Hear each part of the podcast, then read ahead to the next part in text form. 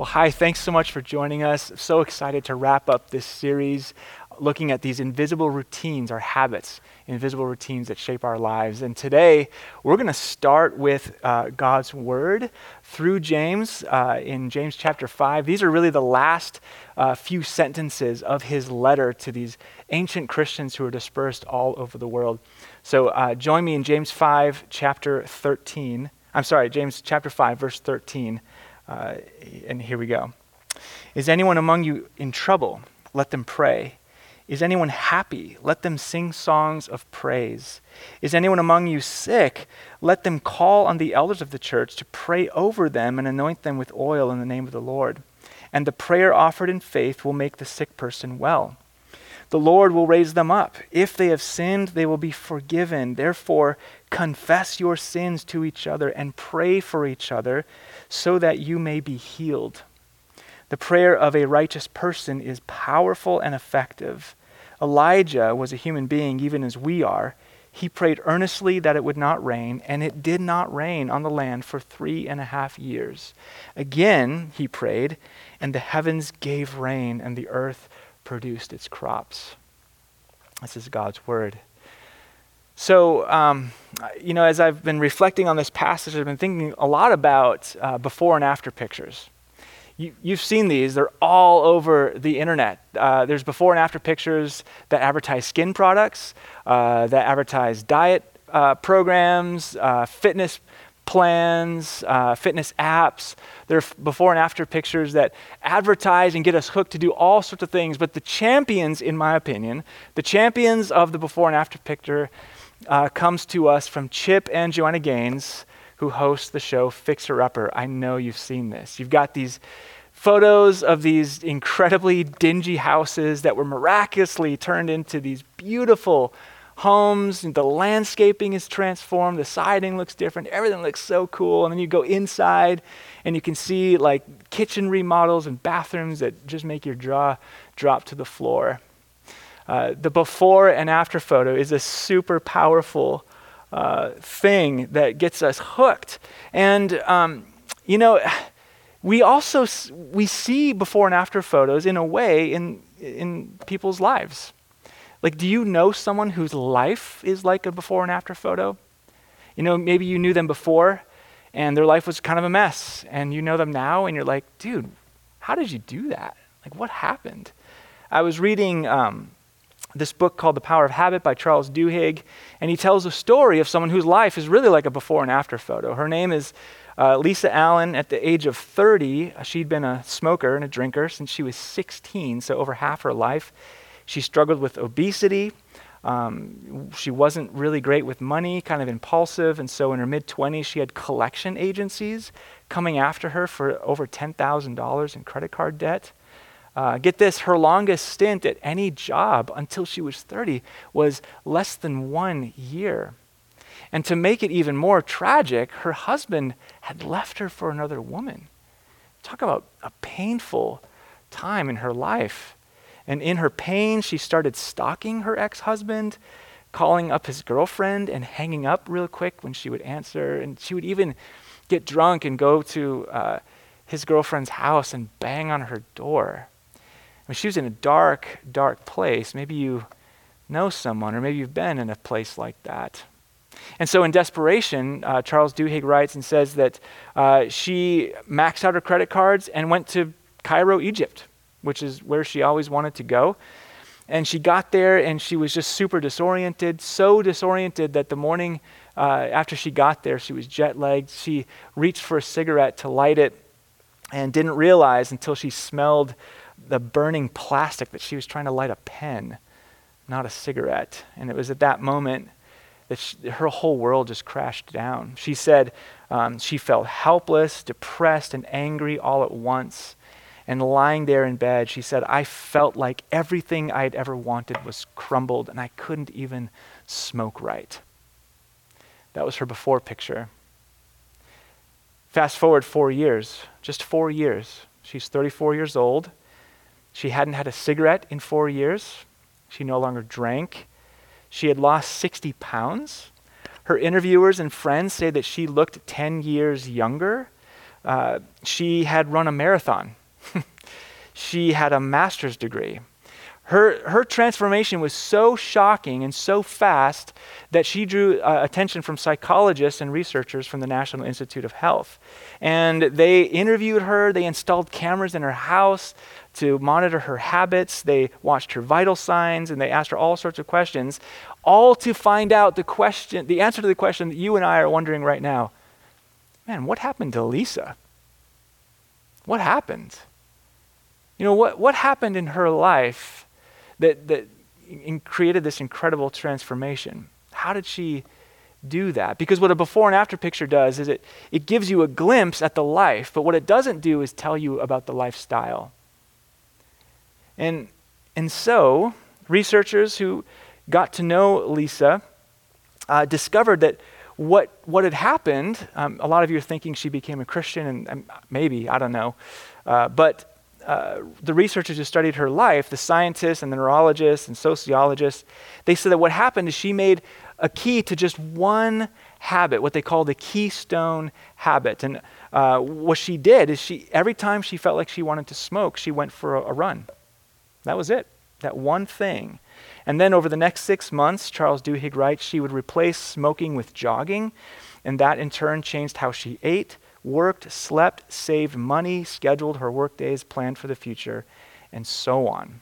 A keystone habit, uh, Charles Duhigg writes, uh, they start a process that over time transforms everything. It's like a super habit, and it's like the first domino in a line, and by changing just one habit, we change simultaneously ten other habits at the same time. And as a pastor, I get to sit with people as they tell me about their life before Christ and their life in Christ. And it's it's really amazing to hear about these before and after stories. Maybe you've had a chance to hear some of these. They're so encouraging. And like like my family, before Christ, a couple generations back, if you would have captured where we were, you would have seen um, alcoholism. You would have seen affairs and broken marriages. You would have seen child abuse, depression, suicidal tendencies, anger.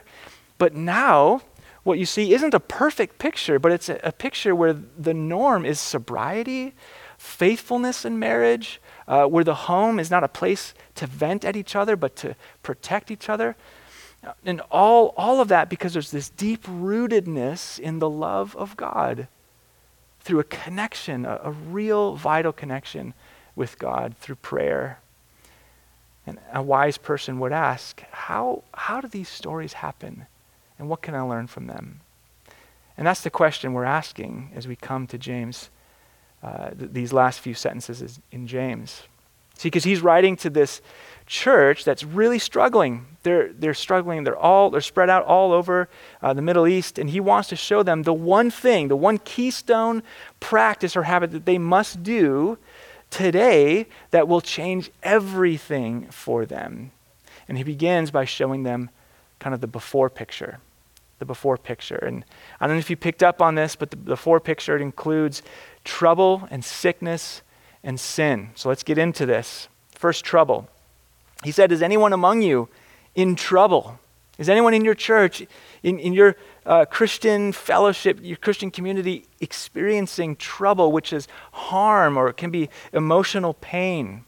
And James's readers, they would have been experiencing all sorts of trouble. Trouble from the outside. There was like uh, political and cultural pressure on them, because when you start saying that a Jewish man who was dead is now alive, and we need to orient everything we do around what he commanded and what he said, you're going to get trouble from the outside. There was trouble from inside the camp, and there was there was like infighting and tension. There was um, a lot of poverty, and some of the families just couldn't make ends meet. And and if you've ever experienced need, like financial need, uh, or you know need for health or whatever, you know that there's a lot of anxiety that comes from that. So there's like emotional trouble, and maybe you know what that's like. I mean, just think about the trouble you've experienced this week. And James, his question Uh, echoes to us even now. Is anyone among you in trouble? That's part of the before picture. But it, then he goes on. He says, is anyone among you sick? In verse fourteen, are you sick? And sickness here, the commentators say, definitely does include physical sickness. So for people living in the first century uh, in Palestine or on the Roman Empire, I mean, just think about simple diseases, diseases that we don't really consider a serious threat now, like typhoid or chicken pox. They were common and they were deadly. Uh, historians uh, will tell us of of like entire city populations that were decimated by these simple diseases in days before vaccines, or you know what we know as uh, as hygiene, uh, and, and where food and water was contaminated. Uh, so sickness, like physical sickness, was a serious problem, and it's I mean it still is for us today, but even more then. And one of the things that the commentators all say is that when James writes sickness, the Greek behind that could also very well mean just kind of being weak, uh, exhausted, or f- like to have fatigue. So it includes things like spiritual and emotional immaturity. So James is saying, is anyone among you like emotionally immature? Like you don't you don't know how to discern what people say. You don't know which direction to go. Um, uh, is there anyone with weak willpower? So like, you know, there are people, uh, maybe you, you feel like you're just caught in this kind of spin cycle of temptation and sin.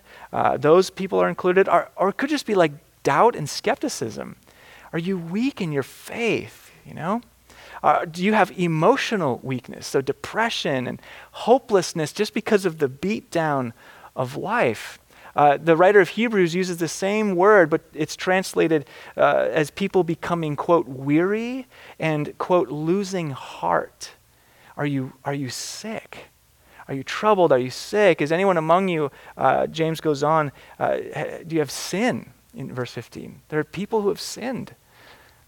Now, sin, of course, um, if you talk to people outside the church and even some inside the church, I see this happening more and more with kind of the under forty crowd, is that we kind of chuckle when we talk about sin. And just to prove my point, I mean, just picture yourself turning to the person next to you and with your most serious, judgy face uh, and voice saying, "You have sinned." I mean, just try it. If you have a second, you could put me on pause. It's hard not to laugh, right? Uh, now, of course, we don't. We know it's not a joke.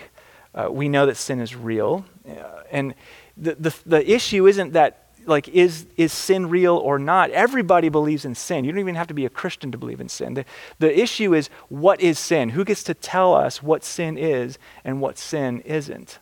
And people who come under the authority and the loving uh, teaching of God's word are going to uh, shape Uh, their morals, their ethics around what God defines as sin, which is wrongdoing. It's falling short.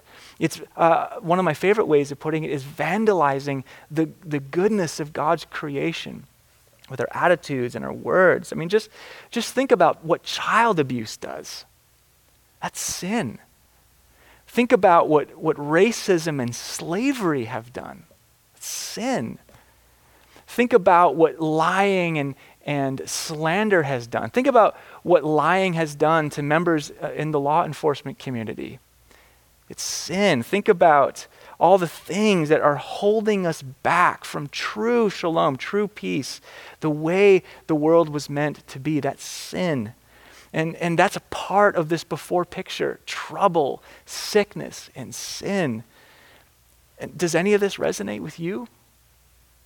You know, are you just tired of, in, in some ways, the world, the way the world is? Are you sick? Are you emotionally exhausted? Do you feel like temptation has you on a spin cycle and you can't get out of it? Um, recently, I was reading about uh, Chernobyl, which, uh, as you probably know, in nineteen eighty-six, it was this horrible example of the worst possible outcome from nuclear fallout. So there was a, a nuclear uh, meltdown at Chernobyl, uh, and it leaked the equivalent of four hundred Hiroshima bombs worth of, of radiation into the atmosphere. one hundred thousand people were evacuated. They left their homes and most of their possessions. The animal population was decimated. Trees, there was so much radiation that that entire forest literally just corroded and fell apart. It's awful. And if you go there now, it, it's pretty bleak, pretty depressing, abandoned buildings. And you, you see like schoolrooms that are just, uh, it, it's terrible, just disheartening. But here's an amazing thing that biologists are starting to notice is that over the past several years, there's actually been this astonishing and really breathtaking surge of biodiversity in th- this whole exclusion zone, this death zone around the power plant. Like life is coming back to the death zone. There are trees and plants. There are herds of like wild horses even, uh, wild hogs and moose and wolf. And it's pretty amazing to see what's happening. Now, scientists say it's not going to be ready for humans to to you know live there for another uh, few centuries or so, conservatively. But it's this beautiful picture of of life in a death zone, life in a dead zone. And with that in mind, I think that's a helpful picture to have as James begins to describe the after picture. What can happen because of life with Christ, what we're destined for. He says that we we can be happy and healed and forgiven. This is, this is what eternal life is supposed to look like. First, happy, that, that he even says in verse thirteen uh, that we can become happy enough to sing, to sing. And and here's the, the thing about happiness. Uh, it's actually a rare word in the Greek. It usually means to be encouraged or cheerful. It only occurs a few times in Scripture. But uh, it's interesting that that where we see this happiness come out is in really surprising places. Like uh, in Acts chapter twenty-seven, Paul is a slave. Uh, Paul the Apostle, he's, he's a slave. He's on a ship with other slaves and slave owners. Uh, and the ship is about to go down because of this terrible storm. I'm sorry, he wasn't a slave. He was more of a political prisoner. Anyway, uh, there was this terrible storm. Everybody was freaking out on the boat, and the boat was about to go under. And Paul said, "But I urge you to keep up your courage." That's the same word that James uses to describe happiness, uh, because not one of you will be lost um, on the ship that's going to be destroyed. So what James is saying is we should fully expect that even in a place filled with sickness and sin and fear and anxiety, that practicing the way of Jesus, practicing these keystone habits, is going to deeply anchor you in a joy, the kind of joy that transcends your circumstances. And the places you go, you expect to see death and deadness, those toxic radiation zones, that you're going to see life because of uh, people following the way of Jesus. And when he says, "Let them sing psalms of praise," he literally means let them, let them psalm, let them psalm. And so this is why we sing. We encourage our hearts. We build each other up as we sing. And and he says more than that. It, it, you know, there's more than just happiness. There's also health. There's healing that can happen. Uh, in verses fifteen and sixteen, he said, "The sick person will be made well. The Lord will raise them up." And he says, uh, you know, you go to the elders and anoint the head with oil, which is just a symbol of blessing and um, and like um, uh, sanctifying, like setting apart, that you may be healed. You may be healed. And that's a part of it, that like healed means restored or cured, made well, freed from the sickness and the illness and the injury, whether it's spiritual or emotional or physical or trauma in your past, that that uh, that healing is, is a part of this after picture with Christ. And this is such a powerful part of the after picture. Uh, this kind of healing is explicitly mentioned over thirty times in the New Testament. We read uh, that like over and over again as Jesus is walking around, if you read in the Gospels, announcing the kingdom, he's healing people. Luke uh, uh, chapter six puts it just in, in a breathtaking way. He says, as Jesus is walking around as the prototype of this new kingdom, this new age, a symbol of eternal life, it says that power was coming out of him and healing them all. Isn't that incredible? Power was coming out of them and healing them all. And, you know, it's tempting to read this passage in James and go, so is healing a promise? Like, is, does everybody get healed? Or is it more kind of a general principle? And I, I think probably the answer is yes. We don't understand God's timing always. Some of us, we pray for healing. Uh, there are people that Jesus, you know, could have healed in the Gospels, but he didn't for some reason in God's wisdom. But we do know at the end of the story that stepping into the kingdom of God, stepping into the way of Jesus is stepping into a way of healing and restoration. And then, he, and then James says that part of the after picture is being forgiven. Being forgiven. You know what that feels like? You know, we talked about sin a little bit ago. F- being forgiven, it, it's, it's when someone looks at you and when they could or when they should judge you or condemn you or cancel you, then instead of doing that, they forgive you. They take pity on you. Uh, a few years back, I would I was regularly meeting with a friend of mine. He was a pastor. We would meet for coffee, and and every week we would just kind of share our hearts. We and we get really honest with each other, and you know, there's a really safe, trusting relationship. And um, I remember the first time I overslept, because we met at six o'clock in the morning. The first time I overslept, and I I woke up thinking everything was fine, and then I saw the text from him. Maybe you've gotten texts like that. And he's like, "Hey man, I'm here. Hope you're okay." It's like, oh no. You know, I felt terrible, and I apologized and said, "I'll never do that again. I'll always set my alarm." And we could just kind of put that in the category of mistake, you know? And and then the following week, you guessed it, it happened again. I, I left him hanging again. And now we had a problem. Now we had a problem because um, this wasn't a mistake anymore. I mean, it's not like I was trying to do it, but there's something, there was a kind of carelessness that had set in. And and he was hurt. And I knew it, and I felt terrible. And there's nothing I could do. I couldn't make it up to him. I couldn't explain it away.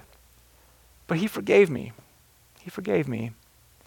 And forgiveness, the forgiveness of God, it flows out of God's heart of pity towards sinners. This heart of pity. There's this beautiful paraphrase um, that I got from Dallas Willard's book, The Divine Conspiracy, of uh, Psalm chapter one hundred three. I'm just going to read this to you. It says, "But as the Father, as a father pities his children, so the Lord pities us. He knows what we are made of and and remembers that we're dust. He does not deal with us according to our sins, nor does he reward us in proportion to our wrongdoings."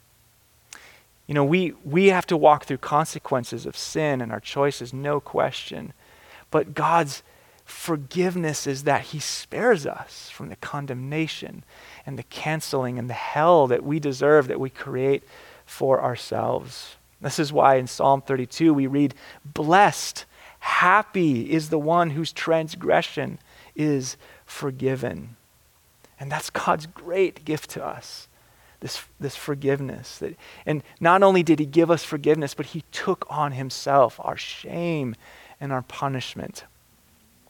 So James has been giving us this before picture and this, and this after picture, this portrait of a people who are being shaped by God into a new humanity who, as he wrote in uh, James chapter one, who are mature and complete, not lacking anything, which could be translated, uh, he's shaping us into a people who are fully functional. We've maximized our God-given potential. We're no longer hindered or harmed by fatigue and disease and, and sin and habits that hold us back. I mean, what would you be like as a fully functional version of yourself? How how different would your family be? How how much more powerful would our church be? Our government? Man. See, this isn't cheap talk. This isn't idealism or, you know, um, kind of like, you know, pie in the sky stuff. This is what God is doing. He's, he's taking us through these trials that strengthen us, and he wants to bring us into connection with his Spirit in order to renew us, transform us, so that we can be part of his renewing work in the world. In John seventeen, verse three, Jesus says that eternal life is this, knowing God, which is not just intellectually understanding him as if that's possible. It's experientially connecting with him, knowing who he is through a, uh, an ongoing conversation of prayer and confession, in taking in what is true and good in his word. He calls this abiding in the vine in John seventeen, which is this beautiful picture of branches who are sustained and who bear fruit because they're connected to this root, uh, which is Christ, drawing nutrients and power from him.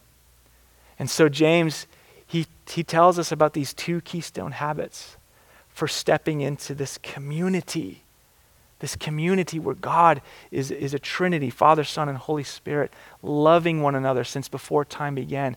Like stepping into that with two things. And he, he says what they are in verse sixteen. He says, therefore, confess your sins to each other and pray for each other that you may be healed. That's how we move from the before picture to the after picture. Two keystone habits, confession and prayer. So, with our last few minutes, I'm just going to talk about these two things. So when we talk about confession, there's like a short-term goal um, and there's a long-term goal. So confession begins with talking to God about who you really are. You don't need to wait to do that. You could stop this video and do that right now. Talking to God about who you really are, because he knows.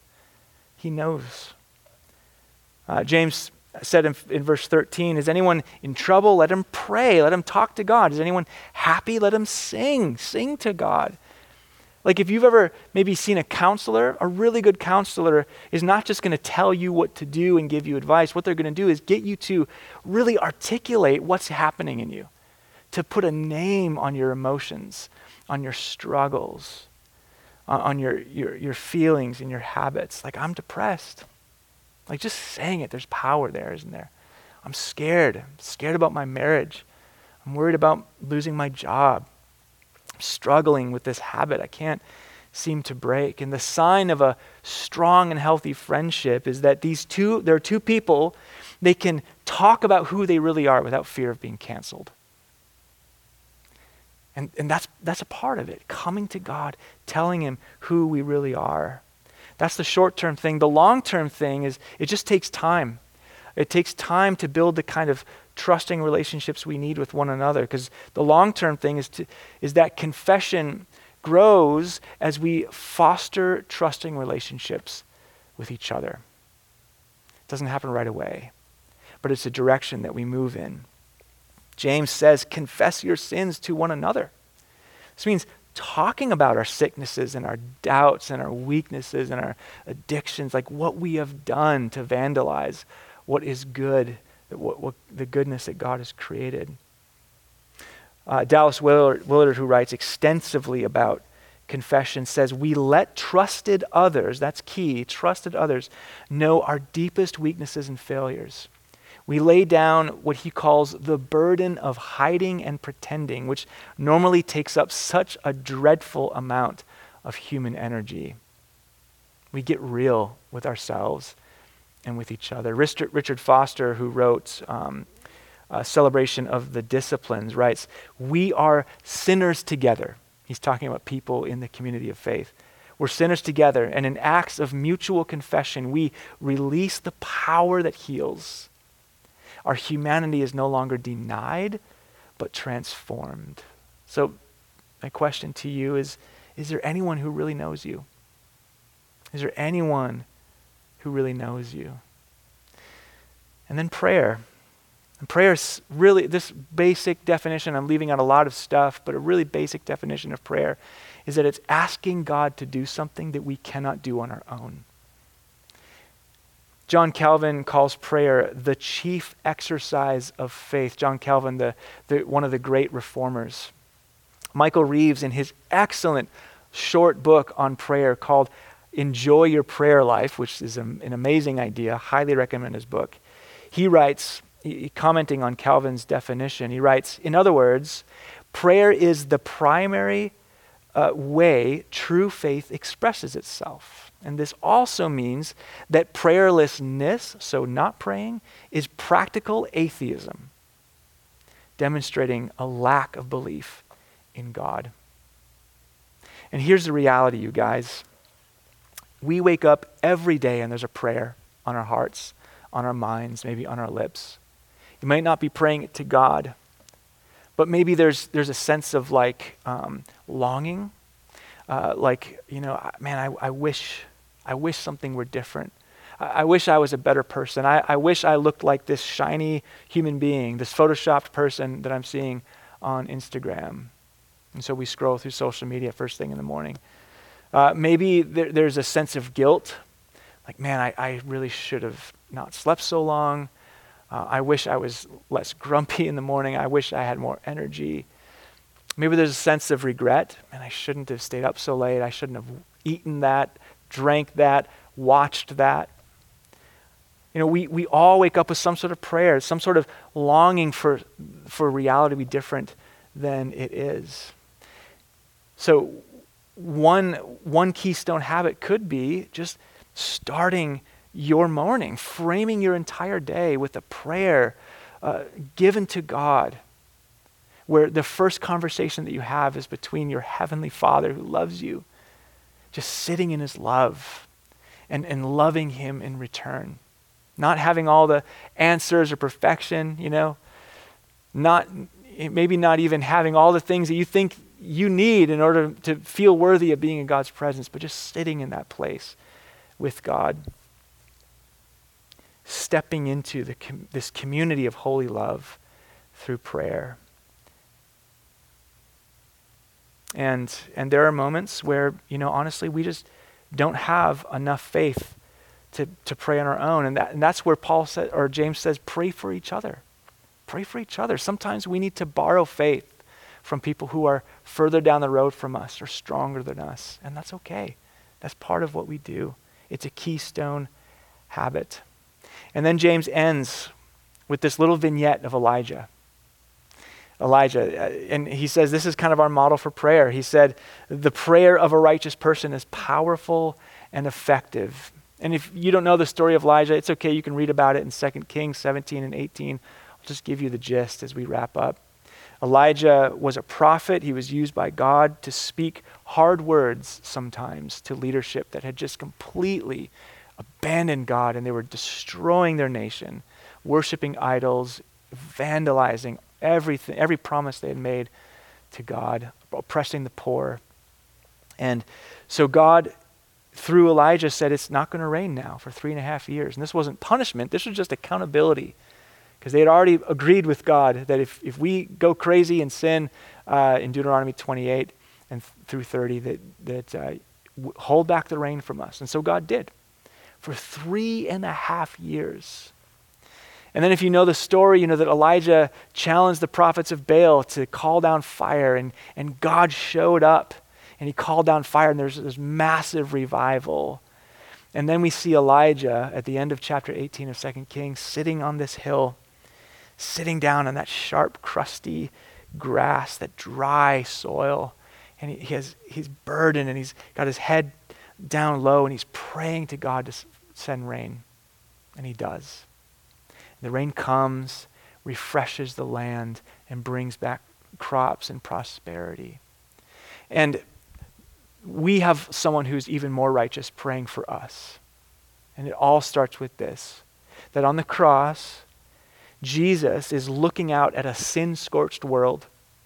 He's feeling these thorns, these brambles dig into his skull. And he says, Father, forgive them. He's praying for us. And then he says, it is finished. And it's so interesting to me, the gospel writers want us to know that a storm came and it rained once again. The prayer of a powerful man is, uh, of a righteous man is powerful and effective. And for us sick, weak, tempted sinners struggling to the cross, this is beautiful news. So coming to God in confession and prayer, coming to one another in confession and prayer will change everything. Let's pray. Lord, uh, we want to become like you. We want to become fully functional. We want to become happy, full of joy, healthy. We want to become uh, free, Lord, from our, the sin that entangles us and forgiven. So God, would, would you propel us to take these small steps, these practical steps, into connecting with you through prayer and through confession. I pray that you would encourage my friends uh, here today, and whatever they're facing, whatever trouble they're facing, you would fill them with your strength and joy. In Jesus' name, amen.